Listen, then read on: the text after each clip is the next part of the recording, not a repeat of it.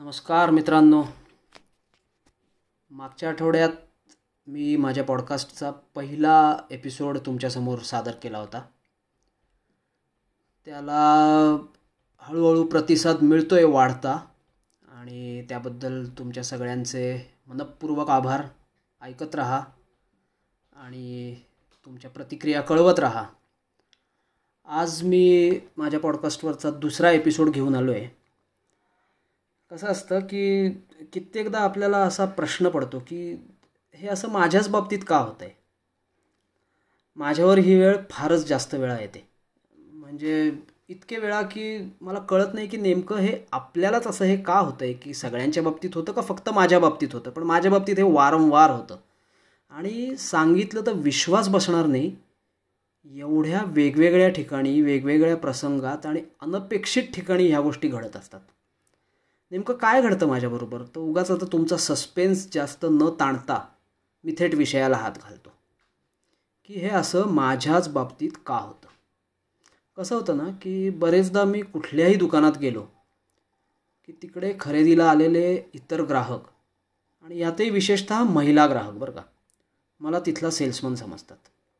म्हणजे काय आता हे माझ्या चेहऱ्यातला दोष आहे का काय मला आजपर्यंत कळलेलं नाही पण हे हटकून असं होतं. याच्याकरता काही तुम्हाला मी प्रसंग एक उदाहरण म्हणून जस्ट तुमच्याबरोबर शेअर करतो. पहिला प्रसंग सांगायचा झाला तर एकदा ठाण्यातलं एक कपड्यांचं दुकान आहे जीन्स जंक्शन नावाचं गोखले रोडवर. मी आणि माझी बहीण तिला जीन्स घ्यायची होती म्हणून तिकडे गेलो होतो दोघंजणं ती आपली वेगवेगळ्या जीन्स बघत होती. मुलींना थोडा जास्त वेळ लागतो. मी आपला गरीब चेहऱ्याने तिच्या बाजूला उभा होतो. तेवढ्यात एका कॉलेज कन्येनी तिथे उभ्या बाजूला उभ्या असलेल्या ओ भैया जरा वो ब्ल्यू जीन्स दिखावतो असं माझ्याकडे बघत विनंतीवाजा फरमान सोडलं. एक सेकंद तर मला विश्वास नाही बसला पण मला कळलं की ही हे मलाच सांगते. मी कसनुसं हसून तिला सांगितलं अहो मी माझ्या बहिणीबरोबर आलो आहे हो. तिला जीन्स घ्यायची आहे म्हणून मी इथे उभा आहे तिच्या शेजारी. ही बघा. पण हे सगळं बघताना माझी बहीण जी काय हसायला लागली आणि तिच्याबरोबर त्या दुकानातले बाकीचे लोकसुद्धा आजही हा प्रसंग आठवला की जी जी हसायला लागते की आम्ही परत एकदा तो प्रसंग डोळ्यासमोर उभा राहतो. असंच एकदा बायकोबरोबर पुण्यामध्ये पुणे सेंट्रलला गेलो होतो. कपड्यांच्या सेक्शनमध्ये होतो. तिकडे तर सेल्समन लोकांना व्यवस्थित गणवेश वगैरे दिलेला आहे. आणि मला पक्का आठवतं आहे की त्या दिवशी मी घातलेले कपडे आणि तो त्यांचा गणवेश यात काहीही साम्य नव्हतं. तरी एका बाईला मीच सापडलो. अचानक प्रश्न आला. लेडीज सेक्शन कुठे हो?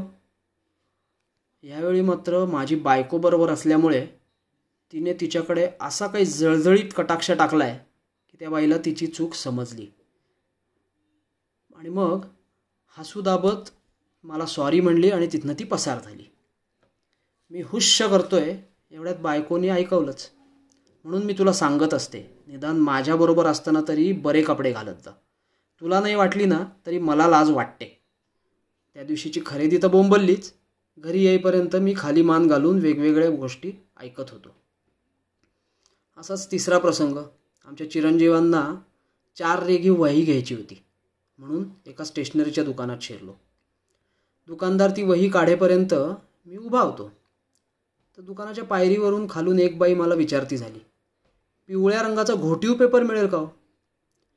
मी शांतपणे दुकानाच्या मालकाकडे बोट दाखवलं. त्यावर ती बाई मला म्हणते माफ करा मला तुम्ही इथलेच वाटलात. आणि आता सर्वात लेटेस्ट किस्सा म्हणजे हे तर मी इमॅजिन पण केलं नव्हतं की असं कधी आपल्या बाबतीत होईल. आता एक दोन तीन महिन्यापूर्वी आम्ही हरिहरेश्वरला गेलो होतो. दर्शन झालं समुद्रकिनाऱ्यावर भटकून झालं सगळं झालं. आणि भूक लागली म्हणून जेवायला एका खानावळीत शिरलो. हरिहरेश्वर सारख्या ठिकाणची खानावळ म्हणजे आपल्याला माहिती आहे मस्त चारी ठाव वरण भात भाजी पोळी. आम्ही आपलं म्हणलं जेवायला बसायच्या आधी हात धुवायला जाऊ. म्हणून मी टेबलावरनं उठून जायला लागलो बेसिनकडे. तेवढ्यात एक बाई दुकानात शिरली. आणि मालाकडे बघून मला म्हणते जेवण आहे का तयार? आम्ही सात जणं आहोत. तिच्या अचानक आलेल्या ह्या प्रश्नाने मी इतका भांबावून गेलो की तिला उत्तर द्यायला एक शब्द पण माझ्या तोंडून उमटला नाही. मी फक्त कसंनुसा असून आमच्या टेबलकडे क्षीणसा हात दाखवला आणि गपगुमान बायकोशेजारी येऊन बसलो. म्हणजे वेगवेगळी दुकानं मॉल इतकंच काय? स्टेशनरीचं दुकान कपड्यांचं दुकान ह्याच ठिकाणी घडलेले प्रसंग कमी होते म्हणून की काय? पण आता खानावळसुद्धा हे असं माझ्याच बाबतीत का बरं होत असावं? हे मला अजिबात कळत नाही. आणि हे असे प्रसंग सतत घडत असतात. ठिकाणं बदलतात. पण विदूषकाच्या भूमिकेत आम्हीच. याच्यावर अनेक दिवस विचार करून मी दोन निष्कर्ष काढलेत. पहिला म्हणजे माझा चेहरा मुळातच इतका केविलवाणा असावा की लोकांना मी काही विकत पण घेऊ शकतो ही शंकाही येत नसावी. आणि दुसरा कुठल्याही दुकानात गेल्यावर मी बहुधा फारच आघळपघळ वागत असेल इतका की येणाऱ्या गिराहिकाला मी तिथलाच कर्मचारी वाटत असेल त्यामुळे आता माझ्यापुरते मी काही नियम करून घेतलेत. एक दुकानात गेल्यावर दुकानदार आणि मला हवी असलेली वस्तू हे दोन्ही सोडून इतर कुठेही बघायचं म्हणून नाही. कितीही देखणा चेहरा आला तरी ढुंकूनही पाहायचं नाही.